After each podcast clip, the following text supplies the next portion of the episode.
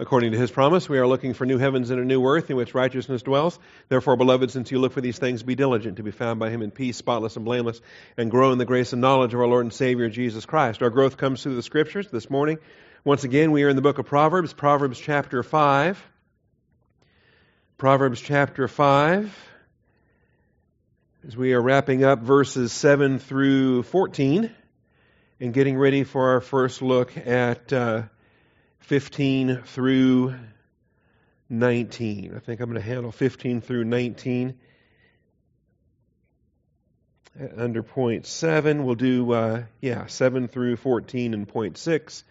And then that will leave 20 through 23, verses 20 through 23, to cover under main point 8 in, uh, in our outline. Before we get started, let's take a moment for silent prayer to make sure that we are filled with the Holy Spirit, that we are humble under the authority of doctrine. Shall we pray?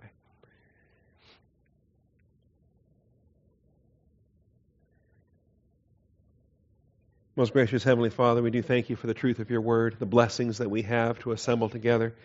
Father, the stability that your word provides for our soul in the uh, midst of this crooked and perverse generation, Father. I thank you for the absolute standard of truth. Thank you for the blessing this morning to assemble together to receive instruction. We ask for your hand upon us as we study to show ourselves approved, that you would hedge us about, protect us, and uh, bless our time in your word today, Father. I do thank you in Jesus Christ's name. Amen. All right, this is uh, chapter 5, being the second of our five discourses on fornication. And uh, you're probably tired of looking at these by now, so uh, I won't uh, show this to you again, but there it is. All right, remember the first one that we had was in chapter 2, verses uh, 16 through 19. Proverbs 5 contains the second out of five discourses uh, on fornication that are included in what I call the parental wisdom portion of Proverbs. Chapter 1 through 9 is the parental wisdom portion of the book, uh, filled with all the my son, my son admonishments that we have in these early chapters. So chapter 2 has the first one, which is very short, just three verses, 16, or four verses, 16 through 19 of Proverbs 2. The final one is also short in chapter 9. It's uh, contained in verses 13 through 18. All right, and sometimes the short admonishment is sufficient, and you can leave it at that. Uh, but the middle three are uh, much longer. And uh, here in chapter 5, we have the first of those middle three lengthy discourses. And it really contains all of the chapter, truly. But verses uh, 3 through 23 is the uh, discourse against fornication. Uh, we'll follow that up with chapter 6 uh, in verses 24 through 35, and then in chapter 7, verses 5 through 27. And all of these together paint, uh, a lot of them are redundant, a lot of them are saying the same thing again and again and again. And you ask yourself, well, why do we have to say this over and over and over again? Because uh, you're dealing with a young person who needs to hear it over and over and over again. You're dealing with a, a young adult who's on the verge of leaving home, who's on the verge of entering into their own generational accountability, and they need to hear it again and again and again and again. They're dealing with hormones and issues and things they've never been tempted with before, and they uh, are approaching a time of life whereby their failures are going to carry some pretty dramatic consequences, and it's going to be hurtful. It's going to be damaging. If they uh, fall in these regards, uh, there could be uh, impact for the rest of their lives. And so I like the way that uh, these messages repeat and repeat and repeat and repeat again. And so this is what we've been dealing with here. Uh, under main point two, we gave you a lot of uh, harlotry vocabulary related to the strange woman, the foreign woman, the the harlot, and the verbs for fornicate, and commit adultery. Anyway, moved on to some other things in points 3, 4, and 5. Today I want to pick up where we are in main point 6, which is verses 7 through 14, the far and near admonition. I call this the far and near admonition. And I, I take that out of verse 7. Um, as we look at, or verse 8, as we look at it here, keep your way far from her and do not go near the door of her house. okay? Far and near. And it's really saying the same thing twice. That's, that's common in Hebrew poetry. If you're keeping your way far from her, you're not going near the, uh, the door of her house. And both are true as you obey the far and near admonition. It's designed to prevent almost utter ruin almost utter ruin. And that comes at the end of the paragraph, down in verse 14. I was almost in utter ruin in the midst of the assembly and congregation. Almost in utter ruin. And so, if you think of utter as the utmost, as the maximum, as, as you can't even imagine anything beyond that because it's utter ruin, you're really one step shy of the sin death at that point. And uh, to be almost utter shows you how far this goes, how uh, um, destructive this uh, realm of life can be. All right? Now, I believe every sin is habit forming, but certain sins are more habit forming than others. And uh, the, the fornication sins build patterns in the soul and do damage to the soul, which is what uh, we have to talk about today as we talk about the heart and the hatred in, uh, in verse 12. So, this is the far and near admonition. Under this, we uh, gave you main point A a week ago. Last Wednesday, we were talking about proximity being a danger, so why risk it? You can uh, do yourself a big favor if you put the distance there in the, uh, in the first place. Since proximity is a danger, don't put yourself in those places. Secondly, fornication is a substantial giveaway. We looked at this under subpoint B, and look at all the giveaways that happen here your vigor, your years, your strength, and your hard earned goods. Look at what you're just giving away. And you're giving it away to folks that aren't entitled to it. As it says in verse 9, you will give your vigor to others, your years to the cruel one. It's just a giveaway.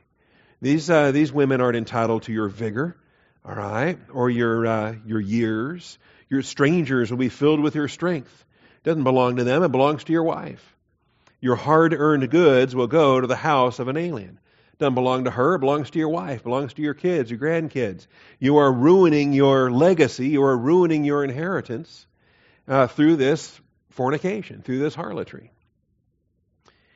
And so uh, we spelled those out for you in the subpoints here. The vigor. Uh, the vigor is a man's majesty, his splendor. It's really it's quite a remarkable Hebrew vocabulary study on this. Uh, but that vigor, that uh, doesn't belong to any anybody in town other than the one you're married to. That is that belongs to your wife, according to 1 Corinthians 7 3. It's called your duty.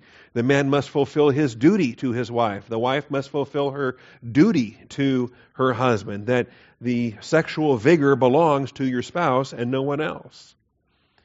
Your years to the cruel one.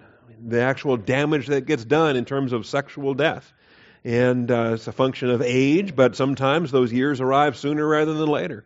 And sometimes the, the sexual dysfunction comes about as a consequence of the divine judgment upon the fornication. And uh, applications there. Genesis 18 is a good example when Sarah was laughing over the possibility of having uh, marital relations with her husband again, that the, the sexual pleasures had been some time since she and Abraham had enjoyed those uh, pleasures. Then there's your strength, and then there's your hard earned goods. And uh, they go to the alien's house instead of to your house. They should be left to your wife. They should be left to your children, in uh, not to uh, to the strangers, as it says there in verse ten. Point C, and this is where we ran out of time. After all the giveaways, after all the giveaways, the fornicator is left at the end to groan and to grieve, to groan and to grieve. And this is what we see here at the end. Verse 11 through 13. We see the groaning and the grieving. Or 11 through 14. After all the giveaways, what do you have left? After all the giveaways, the fornicator is left at the end to groan and to grieve. And here's the aftermath. See, this is what sin never thinks about. Sin is all about the present. Sin is always about the now. Sin is about, hey, it feels good right now, I want to do it. Never thinking about the consequences, never uh, thinking about the impact it's going to have, or down the road, uh, the regrets I'm going to have looking back. That it's all fun and games now, but what am I going to regret 20 years from now thinking back to how stupid I am right here, right now? And that's what we have here with the groaning and the grieving. It says in verse 11, You groan at your final end when your flesh and your body are consumed. What's the price you're going to pay? What are the consequences? And there are physical consequences to the sexual immorality. There are spiritual consequences to the sexual immorality, to the fornication. And this, and by the way, as I've been saying throughout this chapter, swap it around. It's not just a, a, masculine issue, it's a feminine issue. We're destroying our, our sexual health through this activity. The chapter is written to warn a young man against the, uh, the harlot, the, the strange woman, but you can swap it around just as easily uh, to warn the young women against the seducers, against the, the, uh, the gigolos or the, uh, the, the Casanovas that are out there, whatever else you want to call them, right? The Don Juans, or why do we have so many nicknames for this? we uh, warn them against the uh, the wolves that are out there, the wolves, and whatever else. Um, and the and the damage gets done there too, physical damage, soul damage, in uh, in every respect. Flesh and body are consumed, as it says here. This is not uh, a good activity. See, we understand that we groan anyway just by being in a fallen body, right? That there is just in terms of, of humanity, in terms of mortality, there is a contrast between the inner man and the outer man. The outer man perishes. The inner man is renewed day by day. The outer man is a, a mortal thing of, of dust that will return to the dust. It is not eternal. And so that's already a feature of the fall. Now, do you want to exacerbate that? Do you want to uh, to make that worse? okay, knowing that it's already a fragile thing that's that's headed to the dust anyway. Now you want to sin against your body. That's what fornication does. And so uh, we have the descriptions of it here. Damage that gets done to the flesh. Now, there's other sin. You know, the, the sexual sin is unique in this respect. Mental attitude sin, sins of the tongue, other sins that you do that are damaging to the soul but don't impact the body. But fornication impacts the body. God designed it that way. And so we see it here. Your flesh and your body are consumed. Why are those separated? We usually use those interchangeably. We usually use those as as a uh, interchangeable synonyms, right? But here they're distinct. And I believe there's two consumptions that take place with respect to that. Your flesh and your body are consumed. To me, that gets powerful. This is, of course, in agreement with Romans chapter 1. Try bringing up Romans chapter 1 in a conversation today, and you'll make enemies pretty quickly. there's, a, there's a whole lot of people in our culture that are uh, engaged in a whole lot of activities that are described here in Romans chapter 1, and they uh, don't want to have those spotlighted. But this is what we deal with Romans chapter 1. And we're not saying, obviously, that some sins are better than others or some sins are worse than others. That if, if, if your sin, we all have sins, and so if, if, if my sins don't happen to make this list, then I'm a, I'm a better sinner than that other person. okay? I'm not saying that. However, we do want to identify the enslaving nature of these particular sins and how God gave them over is the, uh, the impact here. So there's so much giving over that takes place. Uh, verse 24 of Romans 1 God gave them over in the lust of their hearts to impurity, so that their bodies would be dishonored among them. Part of the divine discipline is a giving over with damage done to the bodies. The second giving over in verse 26. For this reason, God gave them over to degrading passions. And uh, we've got the lesbianism of verse 26. The women exchange the natural function for that which is unnatural. And in the same way, also, the men abandon the natural function of the woman. Okay? And I know there's a ton of literature on this, and the, the pro fornication crowd tries to redefine theology to try to redefine natural function. We've got to go with the biblical definition of natural function. And uh, for a man, the natural function is the woman. And for the woman, the natural function is the man. And so we have here the, uh, the lesbianism and the homosexuality in verses 26 and 27. The third giving over, by the way, comes in verse 28, the, uh, where it gets compounded for the third time and the final time um, God gave them over to a depraved mind, and now the mind is completely gone in uh, slavery to this uh, to this sin nature. But one little part here in verse 27, the damage that's done for, uh, for the homosexual sins, for lesbianism and homosexuality. You'll note, uh, again, in the same way also, the men abandoned the natural function of the woman and burned in their desire toward one another, men with men committing indecent acts. And what does it say? Receiving in their own persons the due penalty of their error. The due penalty of their error. This is divine discipline, physical consequences for fornication. And yet, uh, the quickest way to become persecuted in our day and age is to say anything about homosexuality with a negative connotation or some kind of a physical uh, uh, consequences, or, or discuss AIDS and the nature of AIDS in the in the homosexual community and things of that nature. But there it is, divinely assigned. 1 Corinthians 6:18, another passage. 1 Corinthians 6:18 discusses the consequences for bodily rebellions. 1 Corinthians 6. And this was a real problem in Corinth. Remember, Corinth was a sexual town. Corinth the, the, had the, the temple of Aphrodite there. She's the goddess of sex. And all of the uh, thousand priestesses of that temple, that uh, not for every young man is a voyage to Corinth, was the, was the saying in that day and age.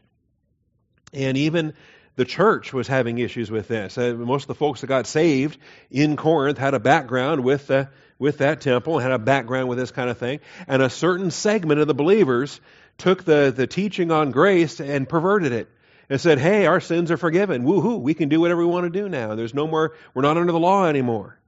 Paul had to deal with that. And uh, the applications here, all right? I love the fact that we have the condemnation in verses 9 and 10 and the testimony of grace in verse 11. This is, uh, this is a blessing here. It says in verse 9, Do you not know that the unrighteous will not inherit the kingdom of God? Do not be deceived. Neither fornicators, nor idolaters, nor adulterers, nor effeminate, nor homosexuals. By the way, that's the two sides of male homosexuality there the passive and active, the, the feminine and the. Why is it that whether it's lesbians or homosexuals, that they still portray a, a, a masculine feminine duality in, uh, in some of their uh, situations. Anyway, nor thieves, nor covetous, nor drunkards, nor revilers, nor swindlers will inherit the kingdom of God. There it is. And so, what's the answer? The answer isn't to stop doing those things or to repent or whatever, whatever. It says, Such were some of you, but you were washed, you were sanctified, you were justified. The answer is getting saved. All right? Get saved and understand now you have positional righteousness, eternal life in Christ. And uh, that's not a, a magic wand to cure those, those other sins, but it gets you on the path where you can start to grow and get your mind renewed and start to retrain uh, what you have trained your body in all this time. Now, same chapter, a little bit lower down.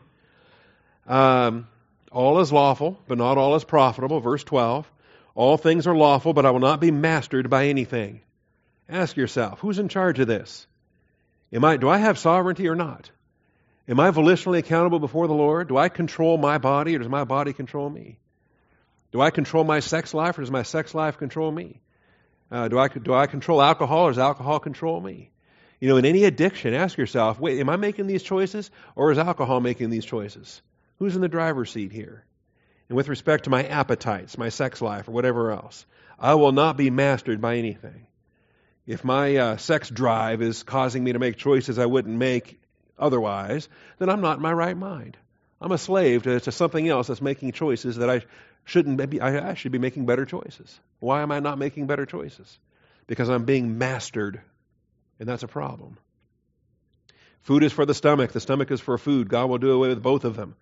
There's a purpose for the appetite, whether it's uh, food or alcohol or sex or whatever other kind of appetite you want to talk about. But the body is not for fornication, but for the Lord. And the Lord is for the body. Now, uh, verse 15 Do you not know that your bodies are members of Christ? Do you realize that? It's more than just simply a metaphor. We are the body of Christ. He is the head, we are the body. He is the head, uh, the, the, the, the king, we are the bride. We understand these metaphors, but the metaphors also carry across to our physical bodies. Since we are the body of Christ, how do we use our bodies? That's the point here in this chapter. Shall I then take away the members of Christ and make them members of a prostitute? This, this just adds one additional item to think about before you fornicate. Okay? The problem is, of course, most people don't think before they fornicate. And hey, you're taking your body parts and you're they belong to your spouse, and instead you're doing whatever. This adds an extra layer to say, you know what, this your body parts belong to Christ. And so I'm going to make them a member of a prostitute. Am I going to make Christ a member of a prostitute? May it never be. Do you not know that the one who joins himself to a prostitute is one body with her? For it says, the two shall become one flesh. What happens when you copulate? This is just Genesis and, and application here. He's making it here. You become one flesh. The two shall become one flesh. And this is this is true of, of one night stands. This is true of of of, uh, of, of a prostitute you never see again. This is true of, of any of this. But the one who joins himself to the Lord is one spirit with him. Now, here's the application. We're talking about the venereal diseases, talking about the, the uh, well, they don't call it that anymore, the STDs or the STIs. They keep changing the language. Um, we have it in, in Proverbs 11 when your flesh and your body are consumed, right? What do you think that is? That's we're talking about sexually transmitted diseases. We're talking about the consumption that we suffer through in the consequences of these things. Likewise, Romans 1:27, we receive the due penalty for the sin. Again, bodily damage that's done. Here it is here. Verse 18, flee fornication. Every other sin that a man commits. Notice, this is not just your goofy pastor making a big deal of sex sins and saying, well, you're just all sin is sin. Jesus died for all our sins. Don't make a big deal of other sins instead of other sins. Wait a minute. Understand what I'm saying here. I'm not being some kind of Victorian prude and, uh, and, and singling out um, fornication. The Bible does this. It says that other sins are different. You know, if you've got anger issues or you've got greed or you've got sins of the tongue, or you're a gossip, or you've got whatever else. No, those sins aren't better. They're not worse. You've got to confess them, and, and I, I get that. But here is in addition to all of that, fornicators are sinning against their own body. Sinning against their own body. Remember when David said, Against thee and thee only have I sinned? In terms of a person, God is the only one we violate God's standard of righteousness. When we commit sin, we are violating God's standard of righteousness. In terms of a person, God is the only one offended by our sin. But in terms of damage done, we do sin against our bodies when we fornicate. You can't read this verse any other way. The fornicator sins against his own body. And so this verse makes the, the sexual sins unique among every other spectrum of sin we might get involved with, because not only are we going to do soul damage and be out of fellowship and face divine discipline and all the rest, and wood, hay, and stubble at the judgment seat of Christ, and beyond all of that, we are also adding the physical component to the consequences of what we're doing. Flesh and body are consumed. It goes on to say that the soul is given over to hate the soul and spirit are damaged, as the heart of hate can have no concord with God fearing believers. The soul and the spirit are damaged. Again, back to Proverbs 5. The soul and the spirit are damaged, as the heart of hate can have no concord with God fearing believers. Again, Proverbs 5:11, with the flesh and body consumed, then, then the soul and spirit in Proverbs 12, uh, 5:12. And you say, "How I have hated instruction, and my heart spurned reproof." Remember, the heart is the innermost part of man. It's that dividing asunder between soul and spirit. It's the heart, that the Word of God is a critical judge of the thoughts and the intents of the heart. But your heart, because of the damage done in this fornication, begins to hate that very word that's piercing right where it's hitting. How I have hated instruction. Why do you hate instruction?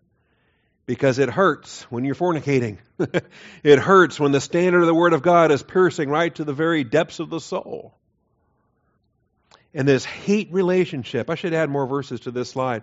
This hate relationship is interesting. Read Ezekiel 16 sometime and read how those two sisters, Israel and Judah, right? Aholibah, Aholibama, the, the two sisters, and they played the harlot with every every man under the sun, right? On every high place, under every tree. They were fornicating all over the place. And all of their lovers hated her. And she hated them. It doesn't, it's not fostering the intimacy that sex was designed by God to foster, the soul intimacy between one man and one woman and the lifelong commitment of heirs together, the grace of life. Promiscuity does just the opposite. Instead of fostering that love, it fosters hate. It fosters hate again and again and again and again. A lot of times in ways we don't even see. A lot of times in ways we don't even think about until years later something comes up and all of a sudden, flashback, there's that memory, there's that hate. And so uh, we have it here. The, the heart of hate can have no concord with God fearing believers. And of course, we understand that principle out of 2 Corinthians 6, verses 14 through 18. There's supposed to be harmony and concord. And you destroy that with hate. 2 Corinthians 6, verses 14 through 18. So we've got to be careful with what we join ourselves to.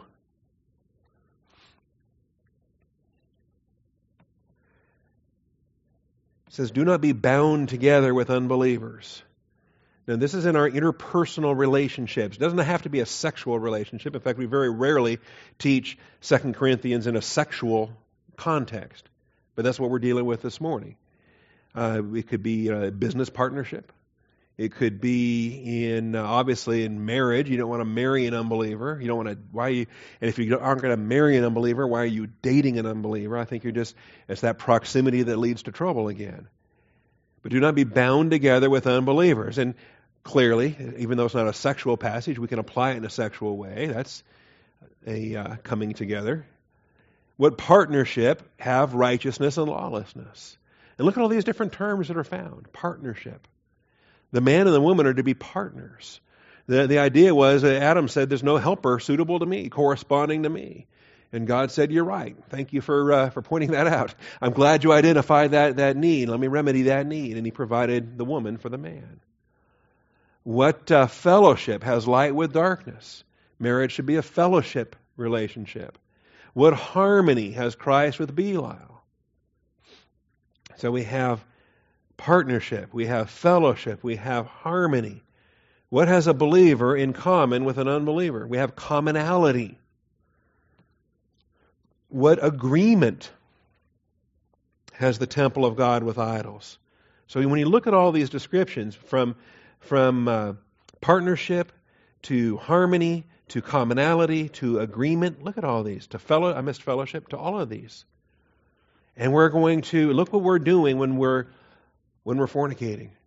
We're destroying the very thing that we should have with our spouse: partnership, fellowship, commonality, harmony, agreement. And the reason why we're destroying that is because we're creating the heart out of the, the, the hatred in our heart and in our soul. That's why it says, uh, Come out from among them and be ye separate. God says, I will dwell in them and walk among them. I will be their God. They will be my people. Therefore, come out from their midst and be separate, says the Lord, and do not touch what is unclean. And I will be welcome, and I will welcome you. This intimacy requires that we separate from evil. All right. So soul and spirit are damaged. Sometimes, I should have made that a separate point, main point three. That's all right. God's mercy sometimes destroys the flesh in order to save the spirit. 1 Corinthians 5 5. 1 Corinthians 5 5. You wonder why lifespan gets shortened. Maybe it's because God's merciful. Why do homosexuals lose 20 years off their lifespan? Maybe it's because God's merciful. Maybe it's because God shortens it and, and mitigates the, the soul damage that would otherwise be done. And here with this man of incest in 1 Corinthians 5, and Paul uh, delivers him over. Remember the delivering over from Romans? Here's uh, the Apostle Paul delivering over. 1 Corinthians 5 5 says, I have decided to deliver such a one to Satan for the destruction of his flesh, so that his spirit may be saved in the day of the Lord Jesus. Think about that. The shortening of the life. We talk about X number of days, Y number of days, Z number of days. Sometimes the shortening of life through the sin unto death is a mercy because at least it allows some kind of production. It's not all wood, hay, and stubble. It's not all thrown away. For the destruction of his flesh, so that his spirit may be saved in the day of the Lord Jesus. So there, sometimes God's mercy will destroy the flesh in order to save the spirit. Sometimes uh, we get we we suffer what we suffer so that God wakes us up to the spiritual realities. And does He then take away the the may not, whatever it is. See. Anyway, there's different aspects there. Yeah, I'm going to change that. I'm going to separate that out.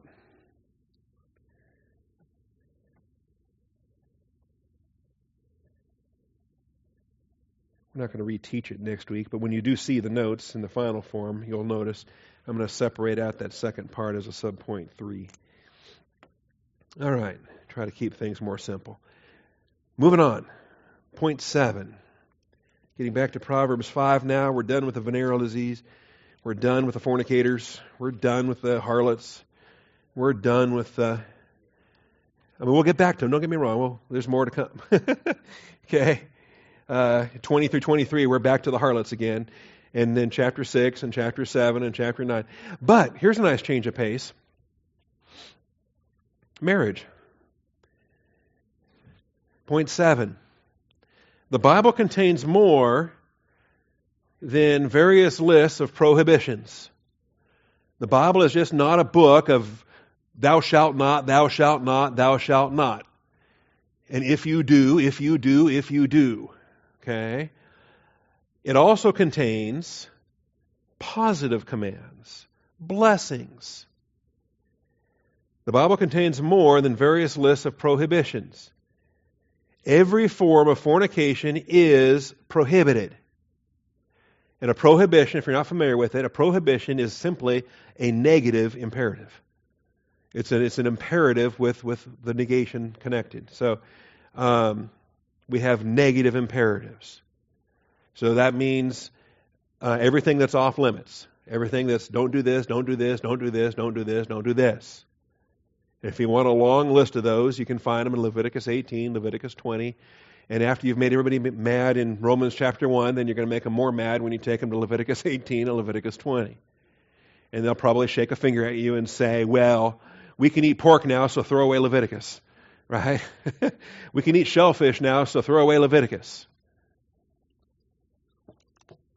And they're just completely irrational in their hermeneutic and in their handling of the scriptures. We understand the dietary restrictions are superseded by the grace provisions of, of the body of Christ in the New Testament. We have God's authority in Scripture to, to uh, dispense with the dietary requirements of the law. But we have no passage in the New Testament where God says, okay, uh, open fornication all you want now. It's, it's just not there. So we don't throw away all of Leviticus because we are in the New Testament era. Every form of fornication is prohibited. But notice, marital sex is commanded. Marital sex is commanded. I think the Victorian era gets a bad rap and uh, evangelicals get a bad rap. They say, well, you're just anti sex, anti sex, anti. No, I'm anti fornication. I'm very pro sex. The Bible is very pro sex in marriage where it belongs. It's actually commanded via positive imperatives, okay? And these are the favorite Bible verses of every husband that ever went to church. okay? These are these are the pro sex marriage verses in uh, in the Bible and even uh, husbands that don't otherwise memorize Bible verses uh, tend to find these, and uh, and there they are. It's the fornication that is prohibited. So no, the Bible's not anti-sex, not at all. The Bible's very pro sex, it's anti fornication. And if we can start, if we can keep those terms distinct, I think we do real well. And um, it, it, may require us to do that. Because I, I think we've got a culture that is so redefined language, they can't even think in, in, in logical terms anymore.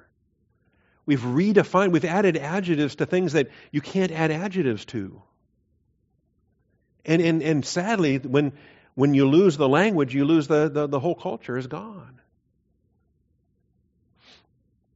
And so uh, maybe it's, it's, a, it's more of a philosophical thing to start with.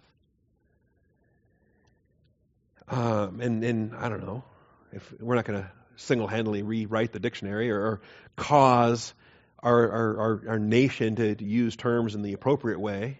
They've already, I mean, look what they use with love you know, and without any kind of framework to understand agape or phileo or eros or anything else. Look what they do with um, with sex, and and they, and they put they put adjectives on it. There's no business putting an adjective on, and and if they understood the meanings of these, that that it's the it's the marriage act. That's what sex is, is the marriage act. Then how can you have the premarital marriage act or the extramarital marriage act? You see what I'm saying? It's like a married bachelor. It's, it's, it's internally contradictory and nonsensical. You know, they, they talk about gay marriage and whatever. Well, if, if, homosexuality is fornication, then you're talking about fornication marriage. But how do you have fornication marriage when fornication is everything outside of marriage? So you have fornication, non fornication. Or it's, it's, it's, you see what I'm saying? You're taking a term and its opposite and you're combining them together, like jumbo shrimp. All right. Or military intelligence, something like that. Okay, there's, there's a lot of oxymorons that we just kind of live with. All right, now I'm not going to spend a ton of time on this, but let's let's look at Leviticus 18. Let's look at Leviticus 20, just so you know how to find them, you know where they are. All right. We uh, probably also ought to add Deuteronomy 22 to that, but we'll just leave it like this. All the thou shalt nots, thou shalt nots. And, and even within these are some positive statements that we'll understand once we get to the positive imperatives and look back. So Leviticus 18. And uh, there's 30 verses. We don't have to read all of them because they're, they're fairly redundant, and, and they need to be. They're, they're, they're redundant again and again and again and again to make the point over and over and over in these different ways. So, um, speak to the sons of Israel and say to them, I am the Lord your God. You shall not do what is done in the land of Egypt. You are Israelites, not Egyptians. You are a holy people. You belong to me. You live your life on a holy basis, not like those Gentiles around you. And uh, you are to, verse 4, you are to perform my judgments. Verse 5, you shall keep my statutes. All right. Starting in verse 6 now. Here's all the don't do's. Um, you shall not approach a blood relative of his to uncover nakedness. I am the Lord. I am the Lord. Okay? And you're going to see this phrase, uncover nakedness, uncover nakedness. And that includes not just looking at it, but what happens once you get it uncovered. Okay? That includes it's the expression for it, but it starts with the uncovering. There's, there's another thing. We've got this, uh, our nation thinks there's no issue with, with nudity and, and immodesty and, and other things that, well, it's not a problem if I'm just looking at it. Well, it, it leads to that, and then and the whole thing comes down to whether we are holy or not before the Lord. So, um, incest is wrong. If, if you're related, then there's no, uh, then it's fornication. If you're related, then, then you don't get married and you don't fornicate. And just in case there's any uh, question about, well, what do you mean by related? It gets even more detailed. Um, you shall not uncover the nakedness of your father, that is, the nakedness of your mother. She is your mother. You're not to uncover her nakedness. So the man of incest in 1 Corinthians 5 violated this law. And uh, there's, there's more to it than that. Not only is it wrong, but that nakedness does not belong to you. That is not your nakedness. You know, and then uh, you're watching a movie and girl takes her shirt off and whatever, and you're looking at that's not your nakedness. That belongs to her husband, not her, not you and the rest of America watching the movie and whatever. Oh, there I go. Now I'm a prude. Okay. Um, the nakedness of your father's wife, it's your father's nakedness. The nakedness of your sister, your father's daughter, your mother's daughter, whether born at home or born outside. Keep in mind that home and outside. We got we got to deal with that in Proverbs five because there's uh, there's home and outside, there's near, there's far, there's in town and out of town and uh, we, we were not allowed to fornicate just because we're out of town on a business trip. Okay, that's coming up. Uh, you got to say that kind of stuff, and it's in Proverbs. All right, but notice who does the nakedness belong to? The nakedness of your son's daughter, or your daughter's daughter. The nakedness you shall not uncover, for their nakedness is yours. The nakedness of your father's wife's daughter. Then you shall not uncover the nakedness of your father's sister. She is your father's blood relative. That means she's your blood relative. Anyway, it goes on and on and on and on. Um, why is incest a violation of the law? Why is incest not acceptable? You don't marry someone that you are um, connected to. The yeah, you get birth defects and all kinds of other genetic issues, and and you're violating the law of God here. Um, the nakedness of your brother's wife. It is your brother's nakedness. Now, she's not a blood relation, but her nakedness belongs to your brother, doesn't belong to you. Plus, she's not your wife, that's adultery. okay? Um, if you're going to be a polygamist, then your wives better not be sisters. That's down there in verse 18. Or mother daughter, or mother granddaughter. Those are called lewdness. Um, Sex during the menstrual cycle in verse 19 is out of bounds. Neighbor's wife is out of bounds. Uh, of course, child sacrifice. Obviously, all this free-willing fornication produces babies, and offer the baby off to Molech so you can keep your fornicating going. Babies really cramp your lifestyle. Have you noticed that? Homosexuality in verse 20. If you lie with a male as one lies with a female, it's an abomination. Are we saying that that sin is worse than other sins? Well, most sins are not called abominations, but a certain small select number of them are called abominations. And they defile the land. They defile the land. You shall not have intercourse with an animal to be defiled with it. That's just disgusting, all right? Disgusting. They say, oh, it's a beautiful thing. No, it's not. If you are that delusional to say it's a beautiful thing, it shows you where your mind has been given over. This is not only is it sinful, it's not natural, it's not human. Also, notice verse 24 do not defile yourselves by any of these things, for by all these the nations which I am casting out before you have become defiled. The very nation becomes defiled. The land has become defiled. Notice that in verse 25. Okay? Think about it. This, this doesn't show up in the, in the real estate guides.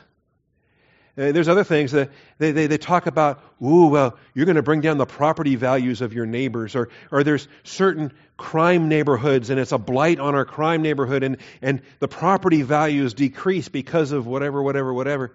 Well, why don't the realtors start bringing this passage into their consideration? to say, uh, you live in a town with uh, unrestrained fornication and your land has become defiled. The land itself has become defiled. And it's not politically correct to talk about all the slavery and, and fornicating and cannibalism and all the demonism of the, of the uh, Native Americans. But this land was defiled before Christianity arrived. And this passage describes it. So I have brought forth its punishment upon it, so that the land has vomited, spewed out its inhabitants. When does a culture lose their, langu- uh, lose their land? When the land vomits them up and God gives it over. Remember the appointed times and the boundaries of their habitation are in God's sovereignty, according to Acts chapter 17. So, you will note, we have effects when we fornicate. Our bodies are damaged. But the land we live in has effects when we fornicate and when our country puts up with it. Adultery was supposed to be stoned. Harlotry was stoned. Fornicators were stoned, homosexuals were stoned, bestiality stoned. You put these people to death. Am I advocating the death penalty for adultery? It's part of God's perfect law in the Old Testament. We'd have a. Don't get me wrong, I'm living in a fantasy world now. Do you think politicians today would vote for death penalty for, for they want they don't even like death penalty for serial killers, you know? But child molesters, fornicators, adulterers, we'd lose half of Congress right there. they're not to they're to vote for that. But you have a lot less divorce when you execute your adulterers because you have a lot more widows and free to remarry, free to raise up the child. Anyway, all of these do not, do nots, do nots, do nots, do nots. And the land becomes defiled. The men commit these things. And notice, verse 26 As for you, you are to keep my statutes, my judgments. You shall not do any of these abominations, neither the native, okay, the people that belong there, the citizens, nor the alien who sojourns among you. Okay, he's not a immigrant, he's an alien that's sojourning among you. But he has to follow this law too, or he's going to get put to death because his fornication will defile your land as well. The men of the land who have been before you have done all these abominations, and the land has become defiled. So the land will spew, will not spew you out. See, this is why in Joshua's conquest, he was removing all those ites from the land. All right. Chapter 20 is largely, uh, there's additional items here as well. A man who marries his woman, a woman and her mother, uh, lying with a man as you lie with a woman, um, bestiality, incest, all these things. So now, why is it? Why is it that we have a term that applies to everything else? Okay? If it's within marriage, it's called sex. It's called the marriage bed in, in Hebrews 13, or the act of marriage, right? Was that a Tim LaHaye book years ago? The act of marriage, or different people call it that. The marriage act. There's marriage and the marriage act. That's what consummates the marriage. You, you sign the, the, the contract between the parents, you make the arrangement for the, for, the, uh, for the, the marriage, you come together, and the marriage act is what consummates the marriage. Everything else, whether it's incest or pedophilia or homosexuality or premarital, uh, which is unmarital, harlotry, fornication, adultery, all these other things, all fall under the label of fornication. Okay? God's genius the way He does this. It's like Jew and Gentile, right? It doesn't, it doesn't, a Gentile is just this umbrella term that means anything that's not a Jew. An American, a Greek, a French, a Roman, a Russian, a, you know, you can, you can keep naming people groups for till the cows come home. And as long as it's not a Jew, it's a Gentile. All right? Same thing with fornication. Homosexuality, bestiality, incest, rape, all these other things. All right? If it's not a man and a woman in the covenant relationship of marriage, it's fornication. Everything else is fornication. Man and a woman in marriage is the marriage act. Is actually I'm not going to get away with this. we should call sex sex between a married man and woman. And everything else isn't sex, it's fornication. But good luck getting, getting away with that. That's not, I'm not going to redefine the terms there. Okay.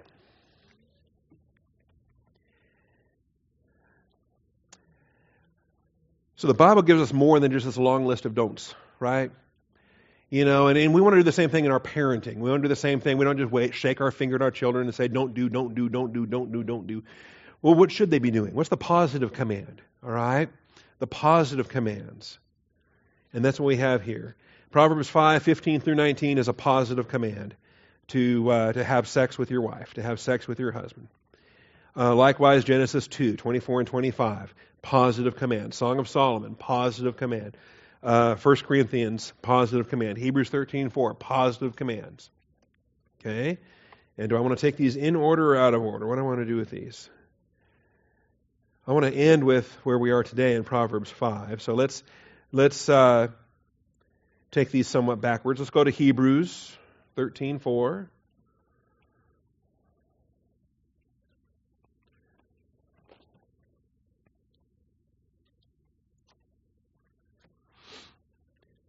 Marriage is to be held in honor among all. Everybody. That means married people and unmarried people. Married people and uh, virgins. Married people and divorced people. Uh, widows. Everybody. Everybody ought to honor marriage. And the marriage bed is to be undefiled. For fornicators and adulterers, God will judge. This, this leaves no wiggle room for any other understanding. It's called the marriage bed. okay? Now, of course, I'm not talking about the furniture. okay? Unbelievers and, you know, virgins can sleep in beds. We're not saying that. It has nothing to do with the, the furniture they're sleeping in. But sex is called the marriage bed. That's what makes it a marriage bed. Okay? We're not, again, it's not you got water beds and bunk beds and what I mean, we're not talking about furniture. The marriage bed is the is the expression for sex. It's designed for a man, a man and a woman in marriage. It's called the marriage bed. And if you violate that, you're not honoring God's design for marriage, and you are either a fornicator or an adulterer or both. So there it is. All right. 1 Corinthians 7 3. 1 Corinthians 7.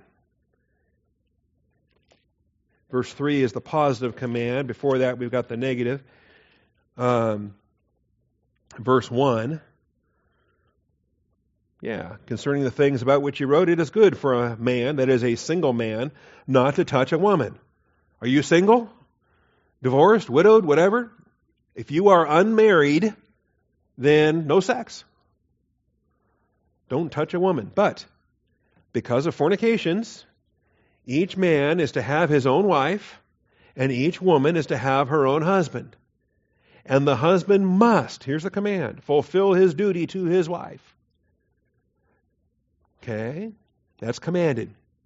Your vigor belongs to her. Bless her with your vigor. Likewise, the wife must fulfill her duty to her husband. Her body belongs to him. She must please him. That's the command. The wife does not have authority over her own body, but the husband does. Likewise, the husband does not have authority over his own body, the wife does. Stop depriving one another. When you use sex as a weapon in your marriage, you are violating this verse and you are destroying the love that's supposed to bind your marriage together. It's a hate application of a damaged soul. What we keep talking about. Stop depriving one another. That's theft. Fraud. Stop depriving one another except by agreement for a time. Now, there may come a time that you voluntarily set that apart. You voluntarily, the man and the woman together, say, look, let's give this up for whatever. Okay? We're going to give it up for, I'm not going to list a length of time, whatever you say, we're going to give it up for a month. We're going to give it up for a week. We're going to give it up for a year. We're going to give it up for a day. Whatever you're going to give it up for. Okay? And that's entirely up to you, based upon whatever your typical um, practices are. Okay? But you decide to give it up for whatever significant period of time. And it better be something that is significant based upon your, your uh, customs. Okay? Your appetites. Don't just say, hey, we're going to give it up for 10 minutes. Okay? If that's, yeah, that's a great loss. Okay? So that you can come together, devote yourself together to prayer, come together again so that Satan will not tempt you because of your lack of self control. But that's not by command, that's just a suggestion by way of concession. All right. So it's commanded. Every form of fornication is prohibited, but marital sex is commanded. Hebrews 13, 4, 1 Corinthians 7, 3. Um, Genesis 2, 24 and 25. Genesis 2.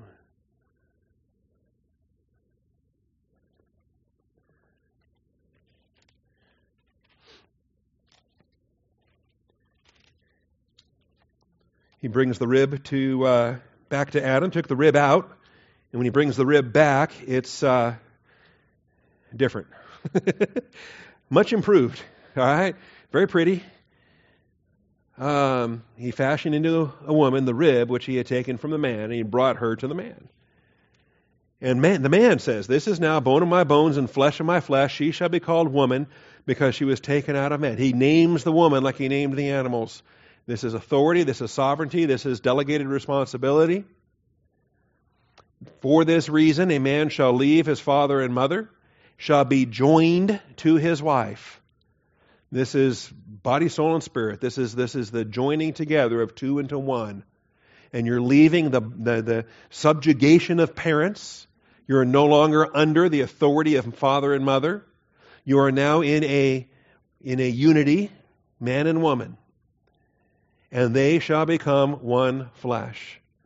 The sex act is the act between the man and the woman that have left father and mother, that have formed a new unit to bring forth the next generation. And the man and his wife were both naked and were not ashamed. We're not naked and we're not we're both naked and we're not ashamed.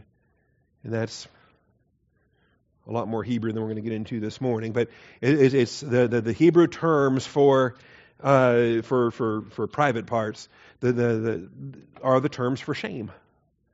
And uh, to be naked and not ashamed is the blessings of marriage. The activity there. All right. Song of Solomon. Song of Solomon. Get past Proverbs, get past Ecclesiastes, you get to Song of Solomon. I'm just going to read one example out of, what, seven chapters, nine chapters, seven chapters, I think? Eight chapters? All right.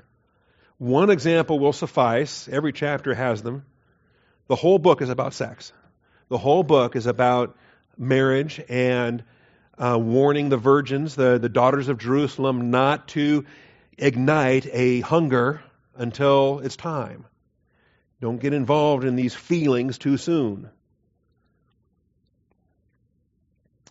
So, uh, the Song of Songs, which is Solomon's, may he kiss me with the kisses of his mouth. For your love is better than wine, your oils have a pleasing fragrance. Your name is like putrefied, terrible, purified, not putrefied, that's horrible. Your name is like purified oil, therefore the maidens love you. Okay? And so, I mean, this whole thing, the whole book is given over to the senses. It's very sensual. How the person looks, how they smell, how they taste, how they, how they sound. And, and the attractions that we have visual, um, auditory, and smelling, olfactory, and, and tasting, and all the rest. Draw me after you and let us run together. The king has brought me into his chambers. And we know what happens there. All right? She is excited about her wedding night, excited about what happens in the king's chambers. But she's not alone in this. We will rejoice in you and be glad. We will extol your sex life more than wine. Okay, there's different terms for love, and Song of Solomon is filled with the physical love of a man and a woman. Okay, dode. It almost looks like dowd, but it's dode. It's the sex love of the Hebrew language. Rightly do they love you. And so again and again and again, and this is where the community is delighted. Uh, the brothers are delighted. They thought they were never going to marry her off because she was kind of well, they said, We have a little sister and she has no breasts. And they were really scared that because she was as flat as she was, that they weren't going to get a husband for her. And then imagine their mind boggling surprise when King Solomon goes, Wow, I want her. Okay? Problem, of course, is he's totally destroyed his soul with his polygamy, but anyway. That's all in the book of Song of Solomon. So, let me give you a preview for where we're going to pick up next week. Proverbs 5, verses 15 through 19. drink water from your own cistern. Let me give you a clue. That's not, uh, this is a metaphor. Okay? It has nothing to do with drinking water. It represents sex between a man and his wife. Drink water from your own cistern and fresh water from your own well. Should your springs be dispersed abroad, streams of water in the streets? the place for you to be. Well, we'll talk about this. It's, it's at home with your wife. It's not in the streets. And it's not uh, your streams of water going everywhere. Let them be yours alone and not for strangers with you. Let your fountain be blessed and rejoice in the wife of your youth. That's a command. Have sex and have fun. As a loving hind and a graceful doe, let her breast satisfy you at all times. That's an order. Be exhilarated always with her love. That's an order. And then back to the negative again in verse 20. For why should you, my son, be exhilarated with an adulteress and embrace the bosom of a foreigner? That, that bosom's not your bosom. All right? God gave you a bosom.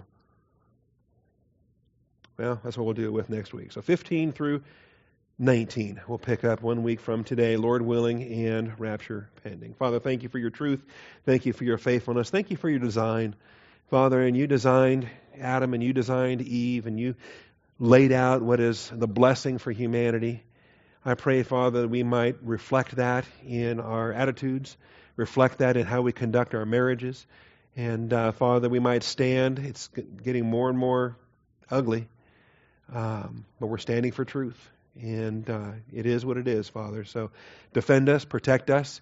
If a particular segment's going to take us to court and sue us for whatever, Father, I'm not officiating in those weddings, um, and consequences may be on the way. So, Father, we give that to you as well.